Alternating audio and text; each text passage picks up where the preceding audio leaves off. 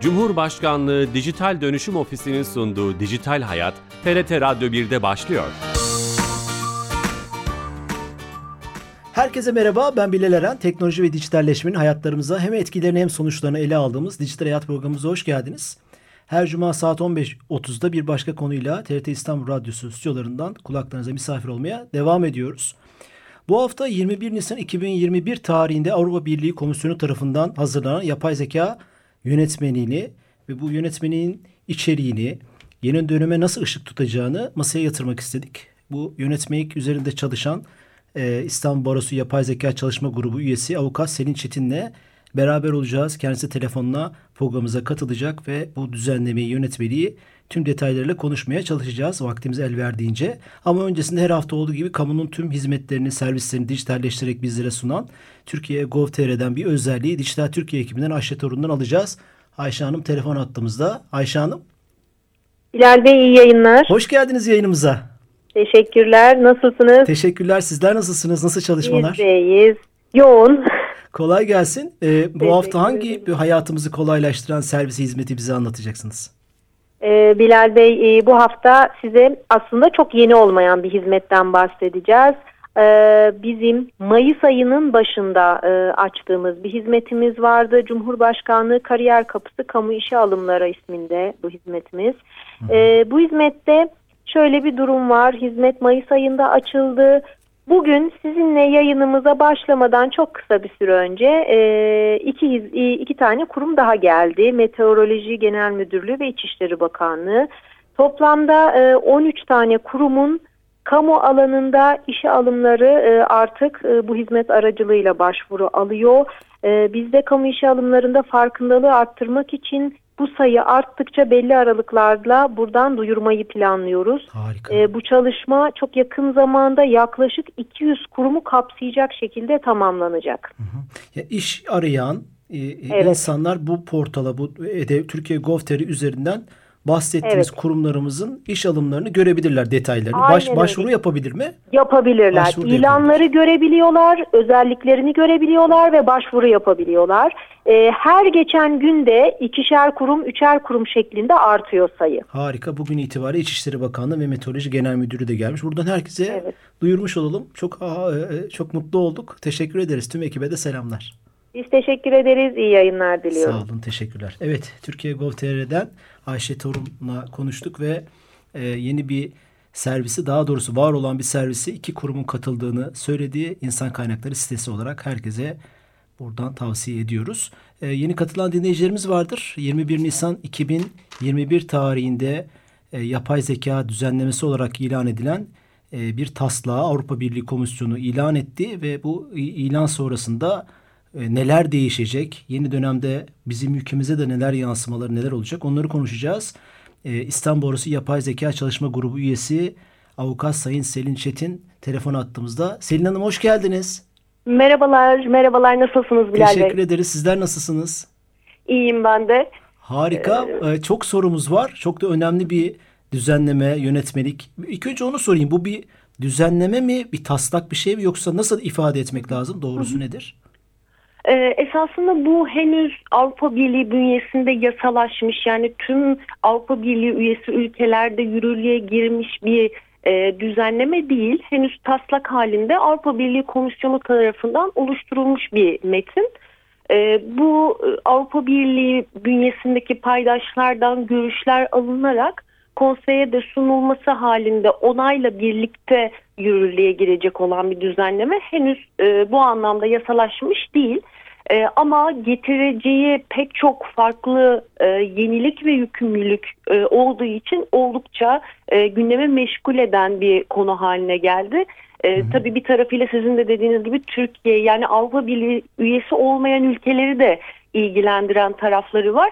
E, bunlardan da yeri geldiğince bahsetmek isterim. Yani bu aslında tartışmaya açılmış bir taslak metin ama hı hı. kurucu metin yani sanki bir anayasası gibi bu işin olacak. E, belki de dü- evet. dünyada ilk defa oldu belki de. Yapay zeka ile tüm biraz sonra soracağım e, alanlarıyla ilgili ilk metin diyebilir miyiz bu bu, bu çapta?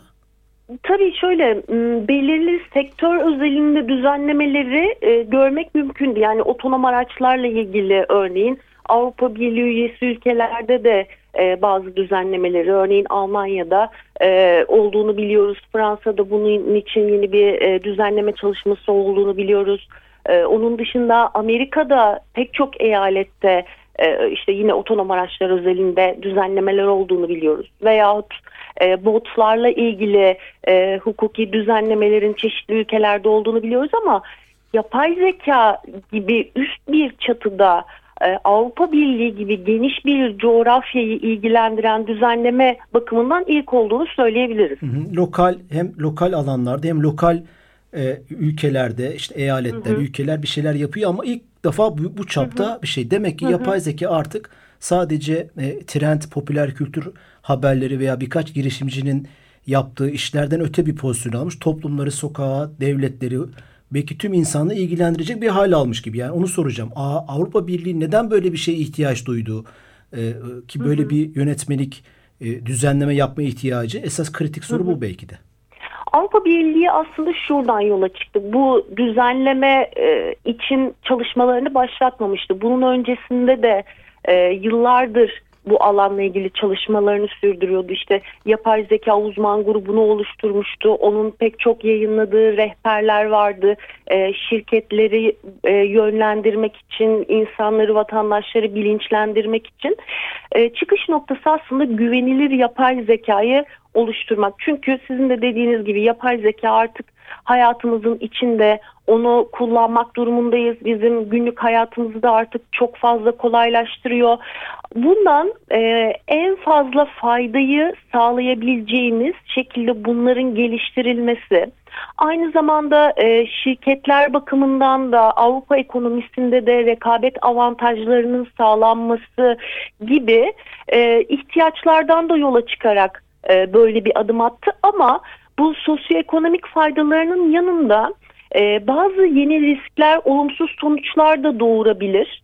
O yüzden biz bir denge sağlayalım. Yani teknolojik değişimin, gelişimin hızını kesmeyelim ama aynı zamanda bunların ortaya çıkardığı e, bizim bir takım haklarımızın e, önüne engel teşkil eden, temel hak ve hürriyetlerimizi sınırlayan uygulamaların da e, önüne e, geçebilmek. Bu evet bu tarz kötü kullanımları engellemeyi de amaçlıyor esasında. De, demek ki artık yapay zeka farkında olmadığımız birçok farkında olduğumuz ve olmadığımız ki bence farkında olmadığımız birçok alanda yapay zekanın ma- şeyi oluyoruz, maruz kalıyoruz e, bu bu sistemlere, servislere.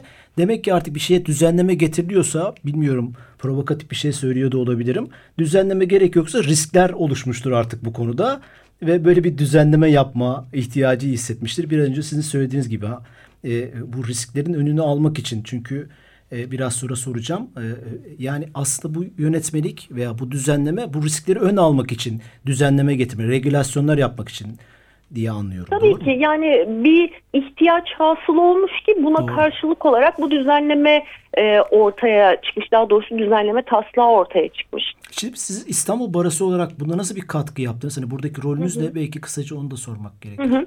Tabii burada e, İstanbul Barosu olarak oluşturduğumuz yapay zeka çalışma grubuyla biz yaklaşık 3 yıldır e, yapay zeka ve hukuk özelinde çalışmalar yürütüyoruz. E, Avrupa Birliği'ndeki ve Avrupa Konseyi'ndeki çalışmaları da yakinen takip ediyoruz. Avrupa Konseyi'nin de gözlemci olarak bir üyesiyiz. Avrupa Birliği tarafındaki bu e, hukuki düzenlemelerle ilgili çalışmaları da takip ediyoruz. Bu düzenleme taslağı yayınlandığı gibi biz de bunu Türkçe'ye e, çevirip e, tüm e, Türkiye'deki bu alana ilgi duyan, bu alanı takip eden insanlara hukukçu olsun veya olmasın herkese bir fayda sağlamak adına bunun e, tüm maddelerini Türkçe'ye tercüme ettik ve e, İstanbul Barosu internet sitesinde bunu duyurduk. Meraklıları yine e, Baro'nun sitesinden erişebilirler bu Türkçe metne. Bu çok kıymetli. Tüm dinleyicilerimize buradan duyurmuş olalım. Bu metnin aslı da mevcut ama Türkçeleştirilmiş hali Hı-hı. de mevcut yerelleştirilmiş. Dolayısıyla bu metni okuyabilirler.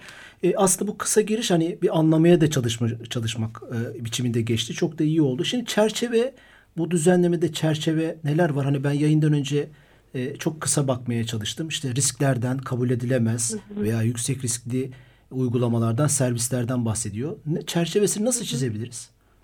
Ee, ya esasında bu düzenleme, taslak düzenleme 12 kısma ayrılmış. Bayağı da uzunca bir metin. Çok ee, tabii zamanımız e, kısıtlı olduğu için bu detaylara girmeyeceğim.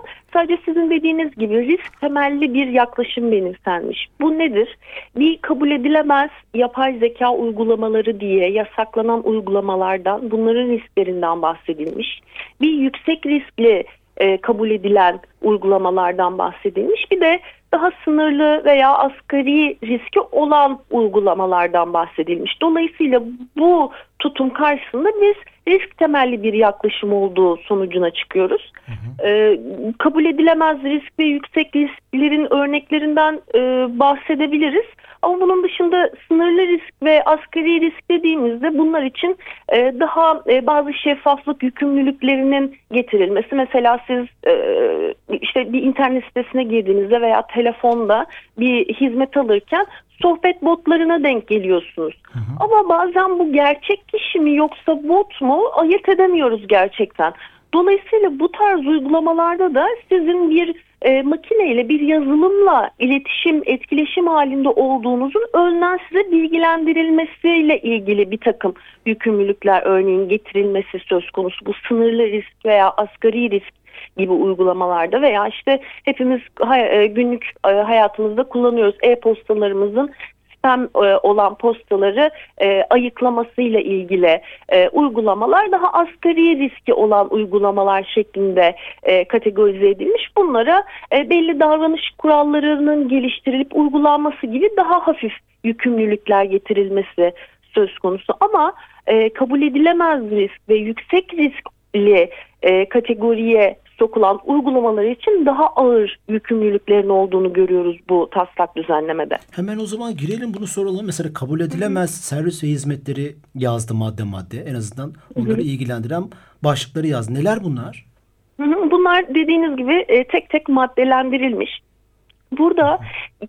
geliştirilmesi kesinlikle yasaklanan uygulamalar e, mesela bir kişinin davranışını, e, manipüle edecek, çarpıtacak şekilde bilinçaltı teknikleri e, kullanılıyorsa bir uygulama vasıtasıyla veya işte e, bir kişiye veya bu yolla başka bir kişiye fiziksel veya psikolojik bir zarar verecekse veya vermesi muhtemel bir şekilde bu uygulama kullanılıyorsa buradan ne anlamalıyız? Örneğin e, geçtiğimiz e, dönemlerde Amerika'daki o seçimlerin e, işte Facebook gibi belli şirketler üzerinden manipüle edilmesi, seçmenlerin algısıyla e, onlar farkında olmadan e, belli manipülasyonların yapılması gibi uygulamalara şahit olmuştuk.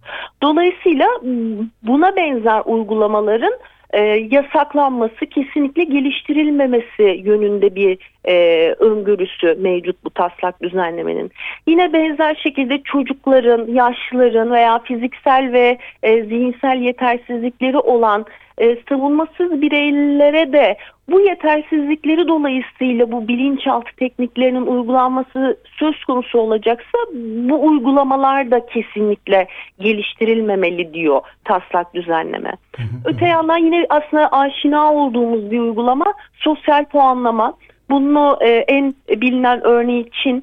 E, vatandaşların e, belirli işte ödevlerini yerine getirip getirmemesine göre onlara puan verilmesi ve eğer düşük puandaysa belli kamu hizmetlerinden yararlanmaması gibi e, yasaklayıcı, kısıtlayıcı temel hak ve özgürlükleri e, kısıtlayan uygulamalar e, belli ülkelerde Çin gibi gündemde. Dolayısıyla bu tarz uygulamalarda kesinlikle yasaklanmalı diyor bu taslak düzenleme. Burada araya girip Sonra, bir şey sorabilir miyim? Hı hı. Bu, bu sadece özel şirketlere, girişimcilere bu konuda bir şeyler yapmak isteyen 3-5 kişiye mi e, söylüyor yoksa kamuya kendine de söylüyor mu bunu yani kamu da yapabilir Tabii tabii tabii tabii hiçbir şekilde e, hiçbir kişi veya e, tüzel veya gerçek kişi kamu fark etmeksizin bu tarz uygulamalar kesinlikle e, geliştirilmemeli e, diyor taslak düzenleme. Bu, bu, hani bu dipnot olarak bu çok kıymetli. Hı hı. O zaman bunları hep sınıflandırmış kişinin davranışını çarpıtmak, hı hı. E, işte hı hı. sosyal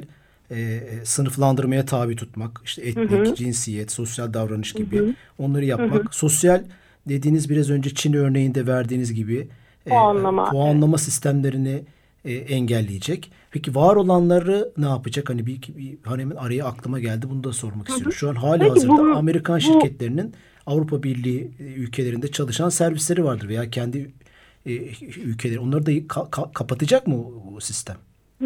Yani bu henüz e, yasalaşmış bir e, yürürlüğe girmiş bir düzenleme değil ama bu düzenleme e, hayata geçtiği itibariyle bu tarz uygulamalar e, Avrupa Birliği bünyesi altında geliştirilemeyecek. Aynı zamanda diyelim ki siz e, üçüncü bir e, ülke olarak bunu geliştiriyorsunuz ama Avrupa Birliği pazarına da bunu sokamayacaksınız. Yani Avrupa Birliği vatandaşı kesinlikle bu e, uygulamalara maruz kalmayacak diyor. Onu bir hukukçu olarak sorayım. Nasıl engelleyecek? Hani hukuki olarak belki bunu engelledim yasal olarak diyecek ama fiziksel hı hı. olarak hani interneti o, o, o servise girmemizi mi engelleyecek? O hizmeti almamızı nasıl engelleyecek? İnterneti kapatması hı hı. gerekecek belki. O... Ya burada tabii e, çeşitli e, denetim mekanizmaları da düzenleme kendi içinde öngörmüş durumda bir yapay zeka kurumunun oluşturulması örneğin yeni bir kurum olarak karşımıza çıkıyor. Öte yandan ulusal e, belli denetim e, kurumlarının e, organlarının oluşturulması da söz konusu. Yani siz bu düzenlemeye uygun olarak ben hayata geçiyorum deseniz bile o piyasada bulunduğu sürece hala o e, düzenlemeye uygun hareket ediyor muyu izleyen organlar da olacak. Dolayısıyla e, siz e, bir şekilde e, piyasaya girerken o e, makyajı diyelim ki yaptınız tırnak içinde ama sonrasında da bu hukuka uygun şekilde devam ediyor mu etmiyor muyu e, o ulusal makamlar nezdinde de izliyor olacak Avrupa Birliği. Tamam bu güzel. Yani bir yapay zeka kurulu oluşturacak ve izleme komitesi evet. gibi bu evet. yasalaşırsa bu metin bütün o görevleri özel, tüzel, gerçek kişi hiç fark etmeden kontrol. Tabii büyük bir Tabii şey, ki. büyük bir operasyon olacak bu. Çünkü Tabii o kadar ki. Hatta, uygulama var ki. Sizin e, bir önceki e, sorunuza e, bir örnek olarak kolluk e, yani emniyet tarafında kamuya açık alanlarda gerçek zamanlı uzaktan biyometrik tanımanın yapılması da bazı istisnalar hariç olmak üzere bunlar da yasaklanan uygulamalar. Yani şöyle düşünebiliriz sizin hiçbir e, adli e, olayla alakanız ilginiz yok. Çocuğunuzu almışsınız parka gitmişsiniz ama parkta böyle belli noktalarda hep kameralar var ve sürekli biyometrik olarak sizi gerçek zamanlı izleyen bir sistem. Dolayısıyla bu tarz e, uygulamalar bir gözetim toplumuna dönüşmemek adına da yasaklanıyor. Tabii bu kolluk e, kısmında bazı istisnalar da öngörülmüş. Ama ayrıca altını çizmek gerekir Siz diye düşünüyorum. takip etmişsinizdir. İngiltere'de sanırım İngiltere İstihbarat Örgütü'nün, iç istihbarat örgütünün e, böyle bir izleme şeyi vardı. E, e, politikası veya uygulaması sanırım hı hı. oradaki sivil toplum örgütleri hukuki mücadeleden sonra o servisi kapattırdı. Tabii oradaki istihbarat kuruluşu da şey diyor yani biz teröre karşı vatandaşımızı korumak istiyoruz. 3-4 sene belki 5 sene süren bir hukuki mücadele oldu. E, hı hı. Kamu buna nasıl uyacak derken kamu da buna uyacak mı sorusunu sorarken aslında bunu burada büyük hı hı. tartışmalar, büyük bir mücadele olacak gibi gözüküyor. Evet, evet. Ya özellikle bu e, bahsettiğim biyometrik verilerin bu anlamda e, adli süreçlerde ülkeler arasında e, gönderimi vesaire zaten biraz e, problemli bir konu. Bu düzenlemeyle beraber daha da e, buna yönelik tartışmalar alevlenecek gibi gözüküyor. O zaman biz madde madde bu arada yeni katılan dinleyicilerimiz vardı. Tekrar etmek iyi olacak. İstanbul Arası Yapay Zeka Çalışma Grubu üyesi avukat Selin Çetin de yapay zeka düzenlemesini konuşuyoruz. Avrupa Birliği'nin taslak olarak 21 Nisan 2021'de yayınladığı ve üzerinde tartışmaya açtığı. Bu, bunlar asla kabul edilemez bölümde hı hı. olanlar değil mi? Biraz önce hı hı. madde madde saydınız. Bir de ikinci bir kategori var. Yüksek riskli şeyler. Tabii evet. o birinci kategoriye o kadar geniş tutulmuş ki birçok uygulama oraya girebilir. Çünkü hı hı. sosyal medya mecralarından tutun birçok uygulama bu dediğiniz şeyleri yapmakla, yaparak belki de iş modelleri para kazanıyor. Yani Dolayısıyla hı hı. yüksek riskler neler? Hani bir alt kategori. Hı hı. Burada da bunlar geliştirilebilir ama bunların e, sağlayıcıları yani oluşturanlar, bunları kullananlar, bunların ithalatçıları, bunların distribütörleri bir takım yükümlülükleri yerine getirmek zorunda. Bunlar neler? Hızlıca sıralayalım. İşte vatandaşların yaşamını ve sağlığını riske atabilecek kritik altyapılar. Örneğin ulaşım akıllı şehirleri konuşuyoruz. İşte insansız ulaşım araçlarını konuşuyoruz. Bu tarz uygulamaları, bu tarz uygulamaların e, yapay zeka yazılımlarını eğer siz hayata geçiriyorsanız, bunları kullanıyorsanız, bunları ithal ediyorsanız sizin e, bu öngörülen yükümlülükleri yerine getiriyor olmanız gerekiyor. Hı hı. Veya e, eğitim, mesleki e, eğitim gibi bunlara erişimi belirleyecek e, sınavlar yapılıyor. E, bunun da e, en yakın örneği Covid döneminde İngiltere'de e, sınav sonuçlarının yapay zeka ile belirlenmesi, puanlanması üzerine bir olay yaşanmıştı. İşte e, daha e, yoksul muhitteki e, öğrencilerin e, olduğu okullara düşük puan, diğer e, daha varlıklı kesimlerin olduğu e, okullara e, daha yüksek puan verilmesi gibi bir olay yaşanmış. Büyük bir skandal bu tabii. Büyük bir skandal. Evet, evet. E, burada tabii okulların önceki başarıları vesaire de e, değerlendirme içindeydi ama bir ön yargılı, ayrımcı bir tutum olduğu da aşikardı. Bunun itiraz üzerine tekrardan değerlendirilmesi söz konusu olmuştu İngiltere'de. Bunun gibi sınavların puanlanmasına yönelik uygulamalar da yüksek riskli olarak değerlendirilmiş. Ee, ürünlerin güvenlik bileşenleri yani e, artık örneğin e, cerrahide robotik teknolojilerin, yapay zeka e, temelli robotik teknolojilerin kullanılması da mümkün. Bu tarz e, ürünlerde de yüksek risk olduğu kabul ediliyor. E, istihdamda, e, işçi yönetiminde, çalışan yönetiminde de yapay zekaların e, hayatımızda olduğunu görüyoruz. İşte siz bir yere e, özgeçmişinizi veriyorsunuz. O oluşan özgeçmiş havuzundan yapay zeka sistemi şirketin en e, işe alabilir olan e, başvuran adayların bir listesini oluşturuyor. Dolayısıyla bu tarz e, uygulamalar da aslında yüksek risklidir diyor.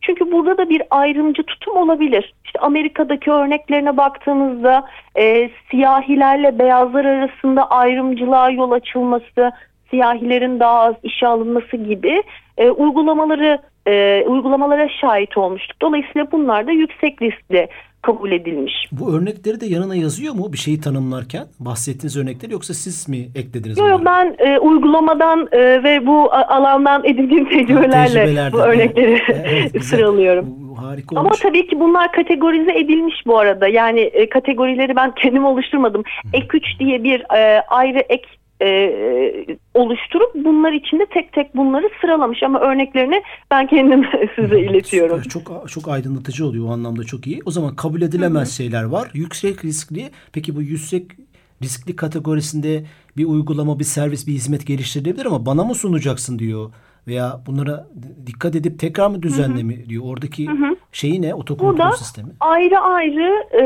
e, hangi yükümlülükleri yerine getirilmesi ne yönelik e, maddeler öngörülmüş. İşte siz bunun sağlayıcısıysanız şu yükümlülükleri, kullanıcısıysanız şu yükümlülükleri gibi e, daha piyasaya sunmadan önce o gerekli bazı yükümlülükleri e, sunacaksınız kuruma ama e, piyasanın izlenmesi de söz konusu olacağı için e, gerekli zamanlarda gerekli kamu kurumları sizden e, bir bilgi belge talep ettiğinde de onları eksiksiz sunuyor olmanız beklenecek sizden. Bu teknik bir soru ama o zaman bu kurul veya bu o, bu iş için oluşturulacak mekanizma belki ta yazılım mimarisi yapılırken işin içine girecek. Çünkü yazılım yapıldıktan Kesinlikle sonra öyle. bu servisler yapıldıktan sonra onu düzeltmek kolay değil. Hani bu programımızda hı. yapay zeka veya yazılımlarda algoritma konusunda veya başka konularda konuştuğumuzda hep ta baştan bu işin kurallara uygun dizayn edilmesi gerektiğini söylemişti konuklarımız, uzman konuklarımız. Evet, Ö- evet. Öyle mi anlıyoruz? O zaman yani ta en başından müdahale edecek olaya belki. Tabii ki.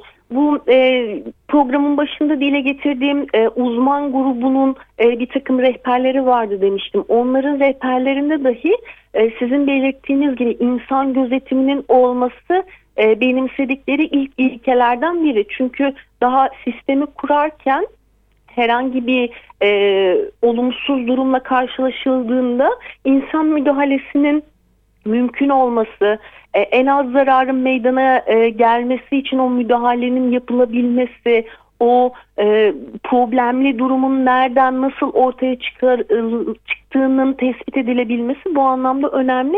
O yüzden daha baştan bunun tasarımı yapılıyorken e, Müdahale böyle edecek. bir evet e, yaklaşım benim Ya ortak beraber çalışacaklar o kuruldan bir gözetmen ekiple beraber. Çünkü bu iş Tabii ki, olduktan tabii sonra ki. bu uygulamaları anlamak da zor. O kodları anlamak, nasıl davranış gösterdiğin sonuçta illa bir skandal olacak, biri şikayet edecek. Çok zor yani.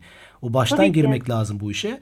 Şimdi tabii so- o kadar soru var ki hani e, düzenleme ile ilgili Şöyle siz de söylemiştiniz başta. Bunun yansıması nasıl olur ülkemize? Son 2-3 dakikada bunu konuşsak bu çok hani Avrupa Birliği bu konuda çok devasa bir şeyin içine giriyor ama bir adım atıyor. Bu çok kıymetli. Ülkemiz ne yapabilir bu konuda yansıması ne olur? Bizde bize de böyle bir şey lazım mı? Ki lazımdır mutlaka. Yani e, bu sadece Avrupa Birliği'nde e, yasalaşacak bir düzenleme olmakla birlikte üye olmayan ülkeleri de etkileyecek. Çünkü kapsamla ilgili maddesi e, diyor ki e, örneğin işte e, sistem tarafından üretilen çıktının birlik içinde kullanılması halinde e, üçüncü bir ülkede bulunan yapay zeka sistemi ve sağlayıcılarına da e, bu hükümler uygulanır diyor. Yani siz Avrupa Birliği üyesi e, olmayan bir ülkede bir şirketsiniz ama bu yapay zeka sistemini e, Avrupa Birliği vatandaşlarına sunacaksınız. O zaman buradaki düzenlemeye sizin de uygun olarak hareket etmeniz gerekecek. Dolayısıyla Türkiye AB üyesi olsun veya olmasın eğer böyle bir e, ürün veya hizmet sunumu söz konusu olacaksa Türkiye'deki e, kişi ve kurumların da e, bu düzenlemeye uygun hareket etmesi gerekecek. Ama bunun dışında da zaten e, Türkiye'de de e, gerçekten e, önemli e, şirketler e, artık bizde de mevcut ama bunun dışında zaten vatandaşlar olarak biz de bu ürün ve hizmetleri artık çok yoğun bir şekilde kullanıyoruz. Dolayısıyla yakın bir vadede bizde de böyle bir düzenleme ihtiyacı hasıl olacak. Ee, bu sebeple ilgili kurumların bu tarz düzenlemeleri de yakından takip ediyor olması oldukça önemli diye düşünüyorum. Sizin de öne almış olmanız, çalışma yapmanız bu konuda en azından hani ilgili olmanız çok kıymetli. Ee, onu o zaman yakinen takip edeceksiniz. Peki bu düzenleme ne zaman e, yasalaşacak veya bu tartışma şeyi öyle bir hedef koymuş mu Avrupa Birliği? Hı hı. Yani e, şu an için e, yasal prosedürde e, belirli paydaşların görüşleri alınıyor ve bu görüşler çerçevesinde e, bu metin aynen de e, kabul edilebilir değiştirilerek de kabul edilebilir ama e, değiştirilmesine yönelik e, bir e, geriye e, gönderme söz konusu olursa metin üzerinde bir daha çalışılması ve bir daha e, konseye sunulması söz konusu olacak. Dolayısıyla yani e, birkaç yıl içerisinde bu bizim hayatımızda da e, olabilir. Ona göre e, e, hareket etmemiz gerekecek diye düşünüyorum. Sizin öngörünüz bir iki sene anladım. Bu da, Hı hı, bu da hı hı. Ee, süremizin sonuna geldik ama çok bizim hani çerçeveyi çizdik ve çok bilgilendirici oldu. Zaten siz bunu Türkçesini yayınladınız. Hani merak eden e, dinleyicilerimiz oradan da Evet. bakabilir. Emeklerinize sağlık. Ee, sizi ilgiyle takip edeceğiz bundan sonraki Çok süreçlerde. teşekkür ederim. Çok Sağ- teşekkür ederim. İyi yayınlar. Sağ olun, teşekkürler. Evet, İstanbul Orası Yapay Zeka Çalışma Grubu üyesi Avukat Selin Çetin ile beraberdik. Bu çalışma grubunun e, yaptığı çalışmaları ve daha önemlisi 21 Nisan 2021 tarihli Avrupa Birliği Komisyonu'nun e, yapay zeka düzenlemesini, taslak düzenlemesini konuştuk. E, etkilerini, neleri kapsadığını, ülkemize olan yansımalarını konuşmaya çalıştık.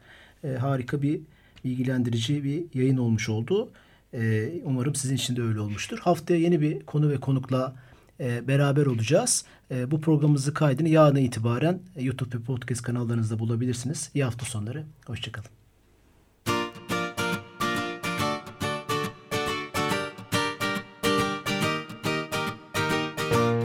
Cumhurbaşkanlığı Dijital Dönüşüm Ofisi'nin sunduğu Dijital Hayat, TRT Radyo 1'de sona erdi.